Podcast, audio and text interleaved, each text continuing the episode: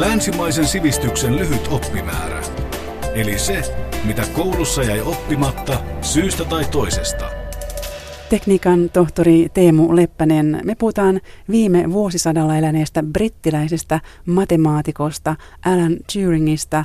Miksi hän on niin merkittävä henkilö, että hänestä pitää puhua? No, Alan Turing oli kyllä 1900-luvun merkittävimpiä tiedemiehiä ja varsinkin yksi kaikkein laaja-alaisimmista tiedemiehistä. Hänellä oli hyvin ainutlaatuinen kyky soveltaa matemaattista ajattelua käytännön ongelmiin. Ja tosiaan Alan Turing teki kontribuutioita usealle tieteenalalle. Hän kehitti muun muassa nykyaikaisen tietokoneen periaatteen jo 80 vuotta sitten.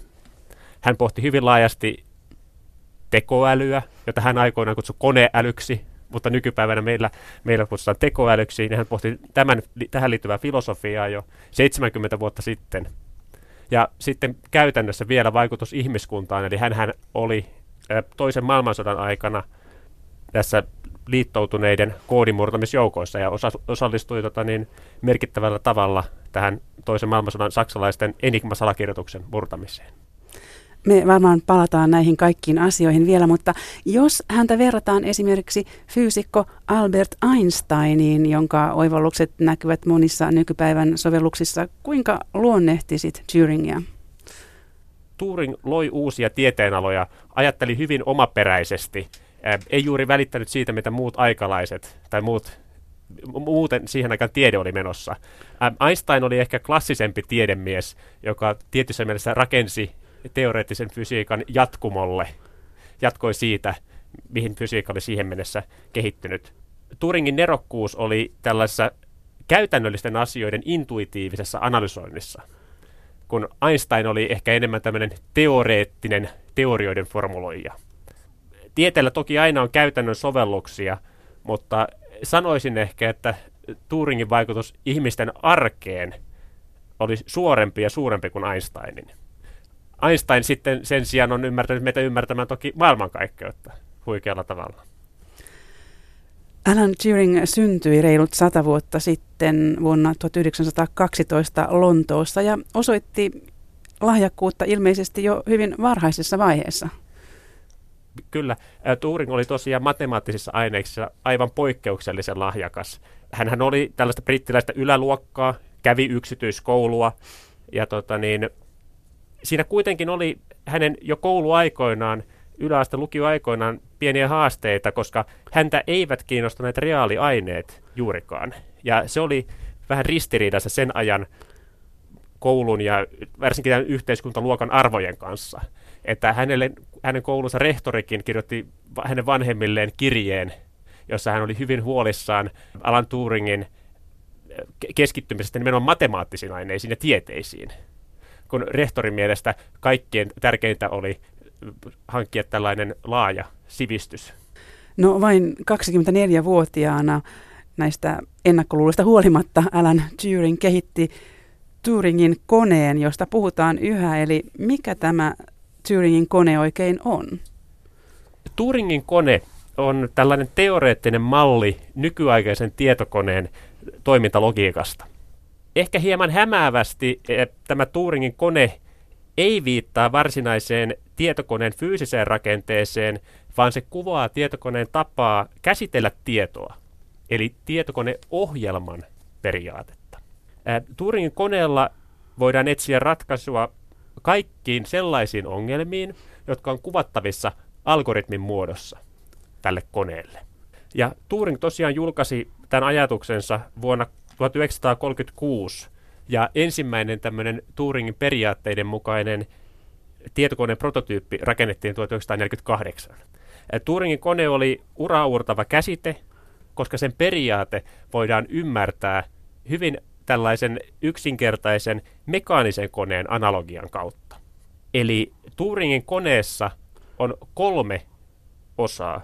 Siinä on tällainen pitkä, oikeastaan äärettömän pitkä nauha, jolla on ykkösiä ja nollia. Sitten siinä on lukupää, joka lukee nauhalta näitä numeroita ja voi myös pyyhkiä numeroja ja kirjoittaa tilalle toisen numeron. Ja sen lisäksi siinä on tilarekisteri, joka pitää tiedossaan sen koneen tilan tietyllä hetkellä. Eli käytännössä siinä on nauha, joka liikkuu, jossa on ykkösiä ja nollia, josta voi lukea tietoa, jonne voi kirjoittaa tietoa. Ja sen lisäksi siinä on tietokoneohjelma, joka määrittelee, miten se kone liikkuu tällä nauhalla edestakaisin. Turing osoitti, että tällainen hyvin yksinkertaisesti ymmärrettävissä oleva looginen kone voisi ratkaista minkä tahansa matemaattisloogisen ongelman. No, tämä tosiaan siis jo 1930-luvulla. Ymmärsinkö nyt oikein? Voidaanko sanoa, että PC on Turingin koneen toteutus? Tietojen käsittelytieteen piirissä tästäkin kysymyksestä on tehty tiedettä.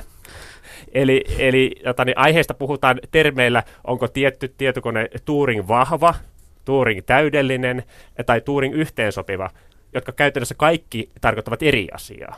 Käytännössä vastauksena kysymykseen, niin PC kuin myös esimerkiksi älypuhelin on kyllä Turingin kone. Mutta jos ollaan ihan tarkkoja, meidän pitäisi pohtia, onko niiden ohjelmisto Turingin koneen mukainen, koska Turingin kone ei viittaa siihen fyysiseen laitteen rakenteeseen, eli ei varsinaisesti tee eroa esimerkiksi PC:n ja älypuhelimen välillä, vaan nimenomaan niihin ohjelmiin, joita näissä laitteissa ajetaan. Pohdin vielä sitä, että millä tavalla PC eroaa Turingin koneesta. Ja siinä on useitakin eroja. Esimerkiksi PC:ssä on rajatut ongelmat. Esimerkiksi voit klikata kuvaketta ja komentaa PC:tä, että pitää avata Facebook-sivu. Sen sijaan Turingin koneella voi ratkoa mitä tahansa loogisesti ratkottavia ongelmia. Eli se, mihin ihmiset tyypillisesti käyttää PC:tä, ne ovat tietyt sovellukset, kun Turingin kone on universaali malli laskennasta. Toisaalta PC täytyy vastata käyttäjälle melko nopeasti, kun taas Turingin kone vastaa äärellisessä ajassa, jos ratkaisu löytyy. PC-prosessorit toisaalta tekevät 1000 miljardia operaatioa sekunnissa nykypäivänä, kun taas Turingin kone, jos kuvitellaan tätä mekaanista analogiaa, jossa nauha liikkuu, se olisi hyvin hidas. Se pystyisi tekemään 1 tai 2 operaatiota sekunnissa. Sitten toisaalta vielä kun verrataan Turingin konetta ja PC:tä, PC:n keskusmuistista voi lukea 10 miljardia 1 ja 0 sekunnissa, missä tahansa kohdasta muistia. Sen sijaan Turingin koneessa se nauha pitäisi aina kelata oikeaan kohtaan. Toisaalta sitten taas PC:llä on rajoitteita, eli PC:ssä on rajattu muistin määrä ja rajattu tallennustilan määrä, mutta taas Turingin koneella nämä ovat rajattomia.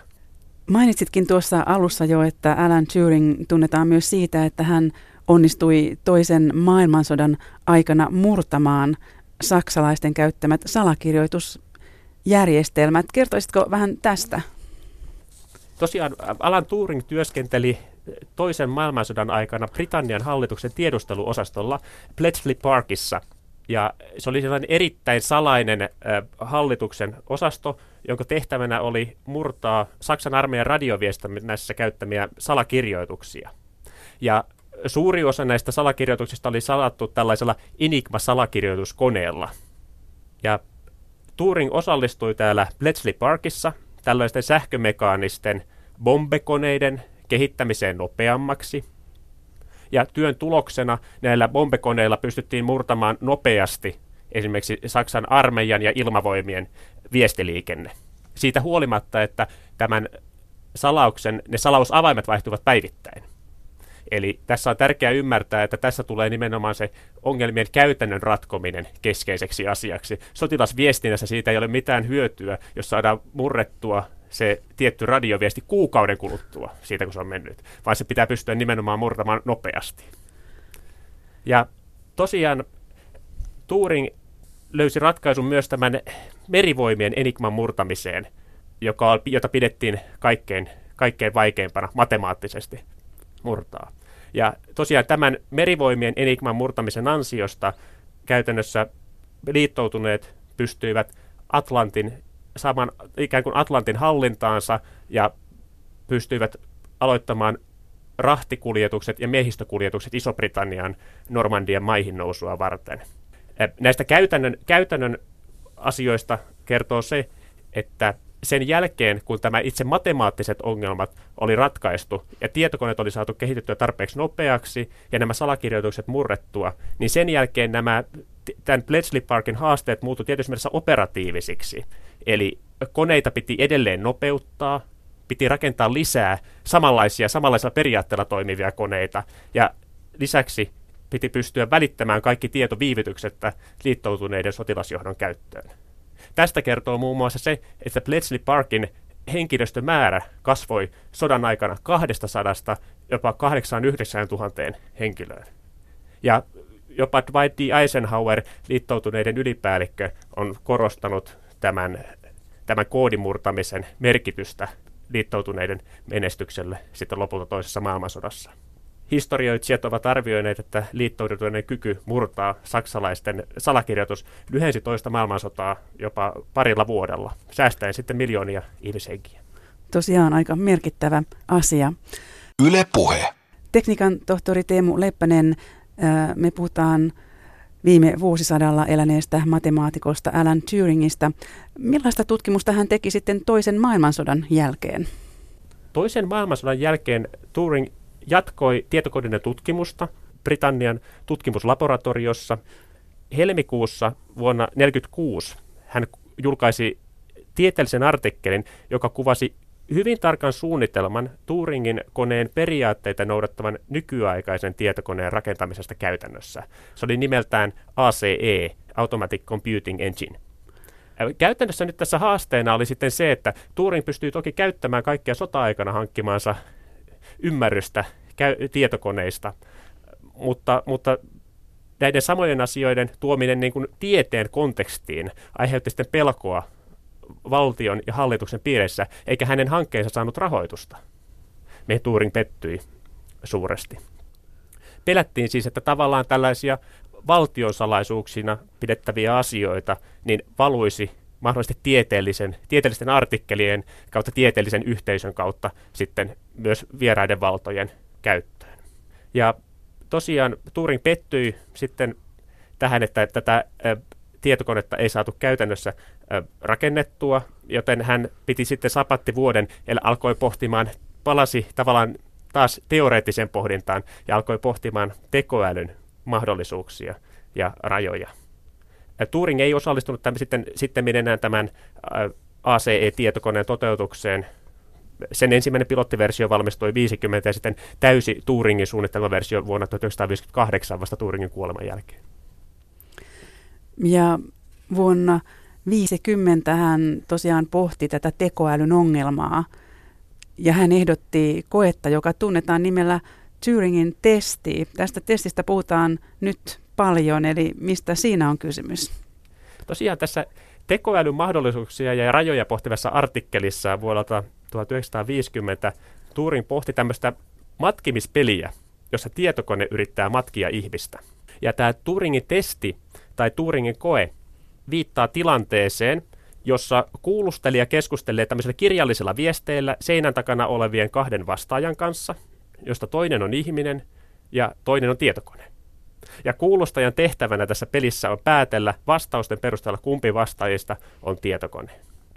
Vaikka Turingin ymmärrys tekoälystä, tekoälyn mahdollisuuksista ja jopa siitä, miten sellainen voitaisiin käytännössä rakentaa, perustui tällaiseen hyvin matemaattiseen, loogiseen näkemykseen, Turing pohti tässä artikkelissa tekoälyä lähinnä filosofiselta kannalta. Eli siis tosiaan Turingin koe ei viittaa tähän tekoälyn ulkonäköön tai tekoälyn liikkumiseen, eikä siihen, miltä tekoälyn ääni kuulostaa. On niin sanottu, kutsutaan totaaliseksi Turingin tekstiksi semmoista, mikä kattaa sitten myöskin nämä. Mutta käytännössä voisi ajatella, että tämmöinen Turingin koe voitaisiin toteuttaa nykypäivänä esimerkiksi chatin tai WhatsAppin välityksellä. Turingin kokeen läpäiseminen ei vaadi tietokoneelta myöskään, että niiden tietokoneen vastausten tarvitsisi olla faktuaalisesti oikeita tai erityisen hyviä vastauksia siihen kysyttyyn kysymykseen, vaan ainoastaan sitä, että erottaako tämä kuulustelija niitä koneen vastauksia ihmisen vastauksista.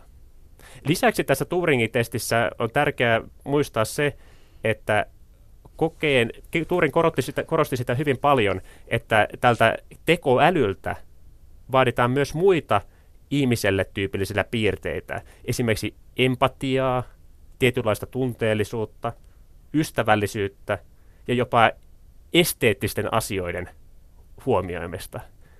Eli Turing pohti todella laajasti, hänellä oli vahva näkemys siitä, minkälainen tekoäly voisi olla, ja mitä toisaalta mitä siltä myöskin tulee tietyssä mielessä vaatia, jotta se voi palvella ihmistä. Turing-testiä voi miettiä myös tämmöisenä suppeana versiona, josta on jo arkisia esimerkkejä. Eli esimerkiksi, miten erotat, saatko tililtä nostamasi käteisen pankkiautomaatista vai pankkivirkailijalta? Olettaen, että siinä olisi seinä välissä ja olettaen, että ei olisi sitä pankkiautomaatin käyttöliittymää. Mistä voi tietää, jos saat setelit käteen? Onko ne tullut pankkiautomaatista vai pankkivirkailijalta? Toinen ehkä käytännön esimerkki, jos ajat ruuhkaiseen risteykseen, miten erotat, ohjaako siinä risteyksessä liikennettä liikennevalot vai liikennepoliisi? Toisaalta nykypäiväisempi esimerkki, edistyneempi esimerkki, jos syötät navigaattorin reitin, mistä tiedät, onko sen reitin tehnyt navigaattorin algoritmi vai kaupungin kokenein taksikuski? Vielä lopussa ehkä puhutaan lisää tästä tekoälystä, mutta jos käydään vielä läpi tätä Alan Turingin elämää, voidaanko sanoa, että hän oli melkoisesti aikaansa edellä? Kuinka yksin hän oli näine ajatuksineen tuolloin? Turingin matemaattisen työn osalta oli muitakin, jotka yrittivät ratkaista vastaavia ongelmia. Turingin lähestymistavat olivat usein yksinkertaisempia ja helpommin ymmärrettäviä. Turingin väitöskirjan ohjaaja John von Neumann teki toisen maailmansodan aikana merkittävää tietokoneisiin liittyvää tutkimusta, jota sitten Turing teki vasta sodan jälkeen. Ja tässä nähdään ehkä sitten se niin kuin toisen maailmansodan vaikutus tähän Turingin tieteellisen uran hidastumiseen. Ehkä Turingin rooli tieteessä ja tietotekniikassa pitää nähdä tällaisen jatkumon kautta. Eli tietokoneen kehityshän oli lähtenyt käyntiin jo 1800-luvun ensimmäisellä puoliskolla ja sitten kiihtyi entisestään teollistumisen, sähkön ja tietoliikenteen kehittymisen kautta. Ja 1930-luvulla mekaanisia tietokoneita rakennettiin jo varsin runsaasti monien toimesta. Eli tavallaan siinä oli tämmöinen isompi trendi, johon sitten Turing nimenomaan toi uusia ideoita ja erityisesti uuden suunnan. Mutta tavallaan tietyssä mielessä voisi nähdä, että Turing kuitenkin pääsi mukaan tällaisen yhteiskunnallisen teknologisen kehityksen junaan. Eli siitä syystä hän ei ole ehkä maineeltaan noussut tällä tavalla Einsteinin tai Newtonin tai Darwinin tasoiseksi tiedemieheksi. Toki voidaan hypotetisoida, että joku muu olisi keksinyt samat ajatukset kuin Turing keksi ehkä 5-10 vuoden päästä. Tämän tekoälyn filosofisen pohdinnan kanssa Turing oli varsin yksin ja hyvin paljon aikaansa edellä. Ja Alan Turing kuoli varsin nuorena vuonna 1954, vain 42-vuotiaana. Syanidin myrkytykseen epäselvissä olosuhteissa. Hän oli saanut tuomion homoseksuaalisuudesta. Jos vähän spekuloidaan, hän olisi voinut tehdä ehkä paljon merkittävää tutkimusta, jos olisi elänyt pitempään, eikö totta? Kyllä, aivan varmasti. Eli Turing ehti noin 20 vuotta kestäneellä tieteellisellä urallaan vain raapaista muutamien tieteenalojen pintaa. Lisäksi hänen urastaan, täytyy muistaa, että hänen urastaan 7 vuotta vei työt sota-aikana työskentely koodin murtamisen parissa. Eli loppujen lopuksi tällaista tieteellistä uraa, tai varsinkin väitöskirjan jälkeistä tieteellistä uraa, ja jopa alle 10 vuotta. Kuitenkin tänä aikana hän ehti perustaa 3 uutta tieteellistä alaa. Eli hän pohti hyvin laajasti tietokoneita ja laskennan mahdollisuuksia. Hän pohti hyvin laajasti tekoälyä sekä pohti hyvin laajasti matemaattista biologiaa ja tällaisia morfogeneesimalleja. Jos Turingin ura olisi jatkunut 30-40 vuotta, niin sitä voi vain arvailla, mitä kaikkea hän olisi pystynyt visioimaan, kun hän olisi nähnyt nimenomaan nämä päässään kuvittelemansa tietokoneet käytännössä ja päässyt käyttämään niiden laskentakapasiteettia. Yle Puhe. Tekniikan tohtori Teemu Leppänen, löytyykö nykymaailmasta Alan Turingin kaltaisia neroja, joita voisi verrata häneen? Hyvä kysymys. Yhden ihmisen on erittäin vaikea tehdä yhtä isoja kontribuutioita tieteeseen tai yhteiskuntaan nykypäivänä. nykyään uutta tiedettä rakennetaan valtavalle määrälle aiempaa tutkimusta. Toisaalta tutkimusta eivät rajoita merkittävästi tällaiset matemaattisten tai laskennallisten menetelmien heikkoudet. Tutkimusta tehdään laajoissa tutkijaverkostoissa ja suuressa osassa luonnontieteitä on mukana tutkimukseen kytkeytyvä kokeellinen komponentti. Eli tällaisia puhtaita ajattelijoita, jotka pystyvät mielessään kehittämään teoreettisia ajatuksia, on ollut varsin vähän toisen maailmansodan jälkeen. Täytyy myös muistaa, että yleisesti tämä tieteen määrän kasvu maailmassa on kasvanut eksponentiaalisesti, niin kuin moni muukin asia. Kun itse väittelin vuonna 2004, silloin maailmassa väitteli 100 000 ihmistä vuodessa. Tänä vuonna se on noin 200 000 ihmistä, kun tekee väitöskirjan vuodessa. Toisaalta olen kuullut myös sellaisen tilaston, että yli 90% koskaan eläneistä tiedemiehistä on tällä hetkellä elossa. En halua sanoa, että yksittäisten nerojen aika on ohi, mutta ehkä heidän yksittäinen kontribuutionsa ihmisten elämään ja marginaalisemmaksi. Ja varsinkin he eivät nouse suuren yleisön tietoon, vaan he ovat sitten omalla alallaan hyvin, hyvin mainekkaita. Nykypäivänä myös, tämä on myös arvokysymys, nykypäivänä monet nerot menevät myös liike-elämään, josta löytyy hyvin älyllisiä haasteita. Eli puhutaan teknologiastartupeista, lääketieteestä, lakitieteestä, rahoitusalasta. Eli se ei ole enää myöskään sellainen niin selkeä arvovalinta, kun ehkä aiemmin voitiin ajatella, että niin nerokkaimmat ihmiset hakeutuivat tieteen pariin. Ja jos nyt joku nimi pitää mainita, niin näkisin, että Elon Musk, muun muassa Teslan ja SpaceXn takana oleva henkilö, on tällainen ajattelija, nero, jota voitaisiin verrata esimerkiksi Alan Turingiin nykypäivän. Entä minne sijoittaisit Applen edesmenneen perustajan ja toimitusjohtajan Steve Jobsin? Steve Jobshan oli nero nimenomaan teknologian soveltamisessa ja muotoilemisessa kaupallisiin tarkoituksiin. Mikään tiedemies tai varsinainen teoretisoija hän ei ollut, mutta nimenomaan liike-elämän puolella huikea nero. Tiedemiesten osalta täytyy erottaa maine suuren yleisön keskuudessa ja todellinen vaikutus tieteen tekemiseen. Stephen Hawking, hän on noussut nimenomaan suuren yleisön tietoisuuteen, myöskin hänen haastavan sairautensa ja sen kanssa taistelun kautta sekä hänen huikean kykynsä kautta popularisoida nimenomaan näitä vaikeita tieteellisiä käsitteitä. Mutta siis on Stephen Hawkingkin hyvin maineikas tiedemies. Tiedemiesten tutkimuksen vaikuttavuuttahan mitataan tällaisella niin sanotulla H-indeksillä, jota kaikki toiset tutkijat seuraavat. Ja tarkastin ihan sen H-indeksin viimeisimmän listan. Ja tällä listalla Stephen Hawking on tällä hetkellä 1022.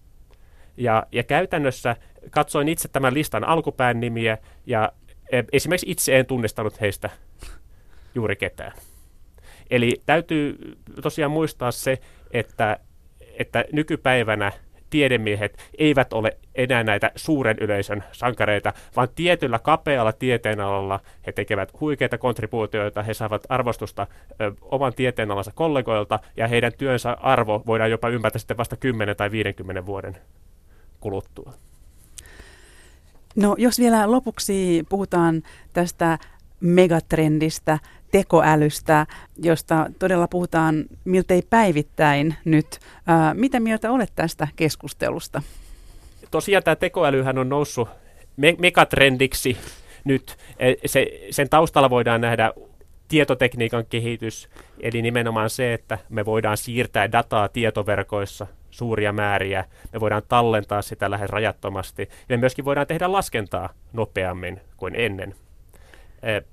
Tämmöisiä erilaisia oppivia ja mukautuvia ja ennustavia matemaattisia malleja on tutkittu tieteen piirissä hyvin pitkään. Ja on ihan selvää, että näillä malleilla on käytännön sovelluksia, joita on tehty jo toisen maailmansodan jälkeen hyvin erittäin paljon, ja niistä sovelluksista on hyötyä. Kun nykyään puhutaan tekoälystä, niin useimmiten viitataan sovelluksiin, jotka perustuvat tällaisiin matemaattisiin malleihin, joita kutsutaan neuroverkoksi.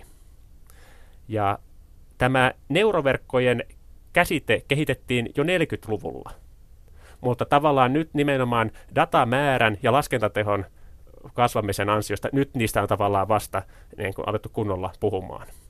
Teoreettisesti nämä neuroverkkomallit perustuu tämmöiseen järjestäytymättömään B-tyypin Turingin koneeseen. Eli nämä neuroverkotkin, joista nykyään puhutaan, niin ne on vuodelta 1948 Turing-artikkelissaan esittänyt myös niille tämän matemaattisen periaatteen. Ja nämä neuroverkot tavallaan, se miksi ne on niin suosittuja tässä tekoälyssä, missä tämä hype on syntynyt, niin se tulee tavallaan siitä, että nämä neuroverkot näennäisesti ratkaisee tämän ongelman siitä, että sitä pohjalla olevaa ilmiötä pitäisi pystyä ymmärtämään. Eli aikaisemmin nämä laskennallisten menetelmien ja tekoälyn kehitys ja oppivien mallien päähaaste on ollut nimenomaan siinä, että miten pystytään se pohjalla oleva ilmiö, sen olennaiset piirteet mallintamaan tiettyyn malliin. Ja nyt tavallaan nämä neuroverkot voidaan sitten suurella datamäärällä opettaa nopeilla tietokoneilla, joten siinä voi tavallaan tehdä sitten kompromisseja näiden mallin matemaattisten ominaisuuksien suhteen. No, onko mielestäsi supertekoäly tai hallitsematon tekoälyn kasvu uhka ihmiselle, jos tekoäly alkaa siis kehittyä hallitsemattomasti? Tällaisesta uhasta puhutaan nyt paljon. Kyllä. Itse näen, että tämä tekoälyn ihmiskunnalle aiheuttama riski on kuitenkin pienehkö. Varsinkin tällainen eksistentiaalinen riski, eli tavallaan tämä, että tekoäly tulisi tietoiseksi ja tavallaan tietyssä mielessä päättäisi poistaa ihmiset maanpinnalta. Näen, että se on enemmän niin kuin mielenkiintoinen elokuvien ja skifin aihe. Sekä sitten toki tiettyissä arvopohjaisesti, ehkä teknologian skeptisesti suhtautuvissa älykköpiireissä. Ihan tällainen mielenkiintoinen pohdinnan aihe. En sitten niin kuin sitä tiedä, miten loppujen lopuksi käytännön kannalta, miten suuri riski se on, mutta tokihan näitä asioita on hyviä pohtia, koska tekoälyyn toki liittyy arvokysymyksiä, ja pitääkin käydä yhteiskunnallista arvokeskustelua siitä, minkälainen yhteiskunta tekoälyn avulla halutaan rakentaa. Koska täytyy muistaa se, että esimerkiksi Turingin kone pystyy ratkomaan kaikki algoritmisesti kuvattavissa olevat ongelmat. Ja kun se ongelma kuvataan tietokoneelle algoritmisesti, tehdään hyvin merkittäviä valintoja siitä, mitä sen algoritmin tavoitteet ovat, mitkä sen arvot ovat ja minkälaisia riskejä siihen liittyy. Eli mikäli tekoälyä sovelletaan huolimattomasti, niin suuri riski on se, että tekoäly tekee juuri sitä, mitä on käsketty, mutta ennakoimattomalla tavalla. Esimerkiksi tekoäly, jonka tavoite on tehdä voittoa pörssissä, päättää aloittaa sodan. On ihan mahdollista, että tulevaisuudessa meidän pitää suojautua tekoälyltä ja opimme myöskin suhtautumaan tekoälyyn eri tavalla. Eli esimerkiksi pahalta tekoälyltä pitäisi suojautua tietoturvalla, kuten nykyään suojaudumme tietokonevirukselta ja hakkereilta. Tai pahaa tekoälyä pitää vältellä järkevällä toiminnalla, kuten esimerkiksi taskuvarkaita tai muita rikollisia. Tai että valtio alkaisi säätelemään tekoälyä samalla tavalla kuin nykyään se säätelee esimerkiksi ampuma-aseita tai myrkyllisiä aineita. Eli voisi siis ajatella, että tekoälystä voi kehittää ystävällistä älyä, joka voi ratkaista maailman ongelmat. Kyllä. Ja tosiaan esimerkiksi Elon Muskhan on perustanut tällaisen yhdistyksen OpenAI, joka pyrkii vastustamaan nimenomaan suuryritysten ja valtioiden ylivaltaa luomalla tällaista avointa ohjelmistoalustaa, jolla kehitetään turvallista ja ihmiskunnalle edullisia tekoälysovellutuksia.